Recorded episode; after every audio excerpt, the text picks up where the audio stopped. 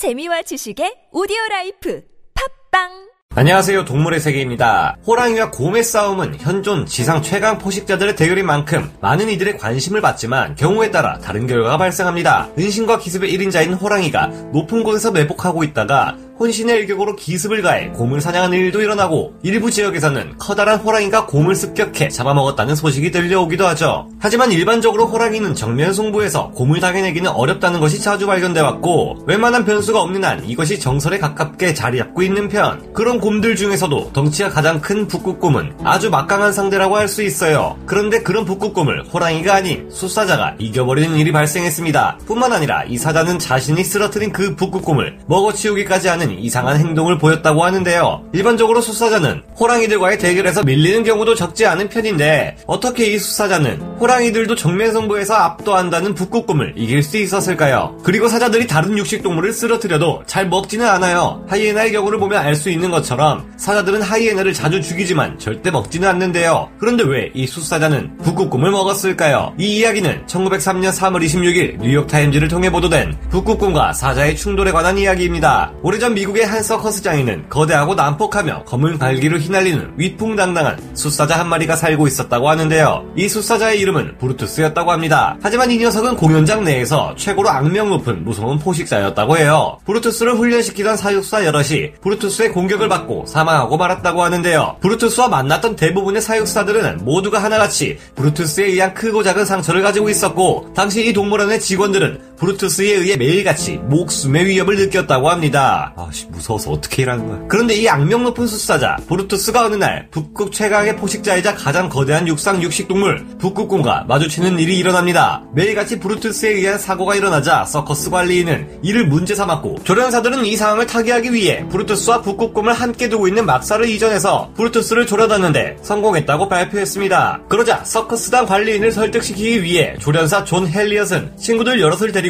숫사자 브루투스의 우리에 북극곰을 데려와 숫사자 브루투스의 조련 과정을 보여주려 했어요. 이처럼 야생에서는 절대 만날 수 없는 두 포식자가 일어나자 전혀 예상치 못한 일이 일어났다고 하는데요. 북극곰과 숫사자 브루투스 둘 중 브루투스는 북극곰을 만나자마자 강한 적대감을 드러냈다고 합니다. 새로 들어온 북극곰은 숫사자 브루투스를 스쳐 지나가며 자리에 앉았는데 악명 높은 폭군 숫사자 브루투스는 곧장 북극곰에게 먼저 달려들었고 북극곰 또한 이에 맞서 반격했다고 합니다. 두 동물이 서로 뒤엉켜 싸우기 시작하자 그 사이에 서 있던 훈련사 존 헬리엇은 이게 웬 난리인지 우리에 갇힌 채 오도 가도 못하게 되었다고 하는데요. 이 쇠창살 우리 안에는 브루투스와 북극곰 외에 다른 동물들도 있었는데 이들 모두가 겁에 질렸다고 합니다. 헬리엇은 사납게 치고받는 두 동물을 피하기 위해 애쓰다가 가까스로 문이 있는 통로로 접근할 수 있었다고 하는데요. 그는 우선 숫사자 브루투스와 북극곰을 제외한 나머지 동물들을 모두 우리 밖으로 내보내는데 성공했다고 합니다. 그에게 남겨진 미션 오늘 둘 중 하나는 죽는 거요. 하는 태도로 사납게 싸우고 있는 두 동물을 말리는 것이었는데요. 북극곰과 숫사자 브루투스는 계속해서 구르고 이빨과 발톱으로 서로를 물어뜯고 찢으며 상처를 내고 있었다고 합니다. 헬리엇은 두 동물 중 숫사자 브루투스에게 올가미를 던져 목 부분을 단단하게 조였고 그런 다음 줄을 잡아당겨서야 둘 사이를 떼어놓을 수 있었다고 하는데요. 브루투스의 공격을 받은 북극곰은 가슴과 목 부분에서 많은 피를 흘리고 있었다고 합니다. 그럼에도 불구하고 북극곰은 끝까지 투지를 않은 채 비틀거리며 숫사자 브루투스 에게 다가오고 있었다는데요. 그러나 마지막으로 앞발로 펀치를 날리기 전 북극곰은 그 자리에서 눈을 감아버렸다고 합니다. 북극곰과 싸운 숫사자 브루투스 또한 심한 부상을 입었다고 하는데요. 폭군 브루투스는 다른 사자들보다 훨씬 압도적으로 강했던 걸까요? 그런데 싸움이 끝난 그 순간 이를 지켜보던 사람들은 아주 큰 충격에 빠지게 됩니다. 숫사자 브루투스는 자신이 죽인 곰을 그 자리에서 바로 잡아먹기 시작했기 때문이었죠. 이후에도 숫사자 브루투스는 강철 우리 안에서 조련사인 찰스 베리를 공격했다고 합니다. 브루투스는 무려 4.5m 높이까지 뛰어오르며 조련사를 공격했고 조련사는 간신히 이 공격을 피했다고 하는데요. 빨리 퇴사하라고. 브루투스는 찰스 베리가 피하는 바람에 머리를 강철 기둥에 들이받고 충격으로 인해 잠시 멍한 상태로 있었다고 합니다. 결국 서커스단 관리인은 브루투스는 공연동물로 이제 끝이니 어떤 조련사도 브루투스의 우리 안으로는 들어가지 말라는 지시를 내렸다고 합니다. 얼마 지나지 않아 결국 브루투스는 솔트레이크 동물원으로 팔려가 그곳에서 안전하게 사육되었다고 하는데요. 정면 승부에서는 호랑이나 사자들이 신체 구조상 공을 이기기 어려운데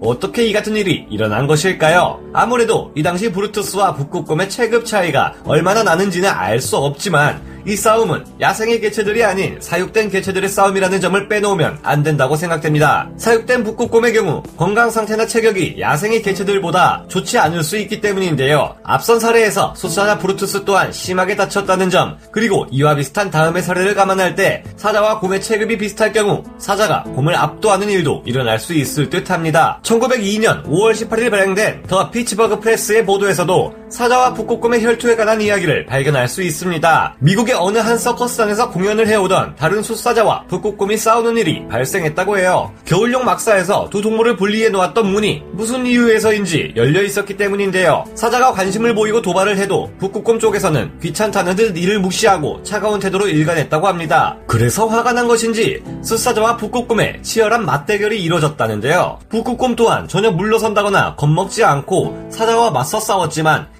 싸움에서도 승자는 사자였다고 합니다. 조련사가 도구를 이용해 겨우 둘을 떼어놓고 보니 사자와 북극곰 모두 크게 다쳐 있어 수의사들의 치료가 필요했다고 해요. 이 싸움에서 사자와 북극곰 둘 다 226kg 정도의 무게를 가지고 있었다는 점을 보아 북극곰이 비교적 작은 개체였다는 것을 알 수 있습니다. 체급이 비슷할 경우 사자에게도 북극곰과 어느 정도 대결이 가능하다는 것을 이런 사례로 확인할 수 있는 듯한데요. 사자와 북극곰의 싸움에서 항상 사자가 승리했던 것은 아닙니다. 1934년에서 1961년 동안 살았던 북극곰 베 럭스에 관한 한 기사에서는 이 북극곰이 동물원에서 바다 사자를 잡아먹을 수 있다는 내용과 함께 두 마리의 아프리카 사자들을 죽였을지 모른다는 언급이 있습니다. 그리고 두 앞발의 사용이 곰보다 자유로운 사자뿐만 아니라 호랑이들도 비슷한 체급의 곰을 만날 경우 어느 정도 대적이 가능할 것으로 보입니다. 자주 있는 일은 아니지만 1907년 12월 6일 호랑이가 북극곰과 정면으로 싸워 곰을 쓰러뜨리고 승리한 사례도 있기 때문인데요. 한편 여기서 또 한 가지의 의문점이 있는데 왜 사자가 육식동물인 북극곰의 고기를 먹었을까 하는 점입니다. 아프리카에서 사자들은 충분히 눈엣가시 같은 하이에나들을 잡아먹을 수 있는데도 그들을 죽이기는 해도 절대 먹지는 않습니다. 왜일까요? 동물 전문 매체 Animal Hype가 내놓은 분석에 따르면 그 이유는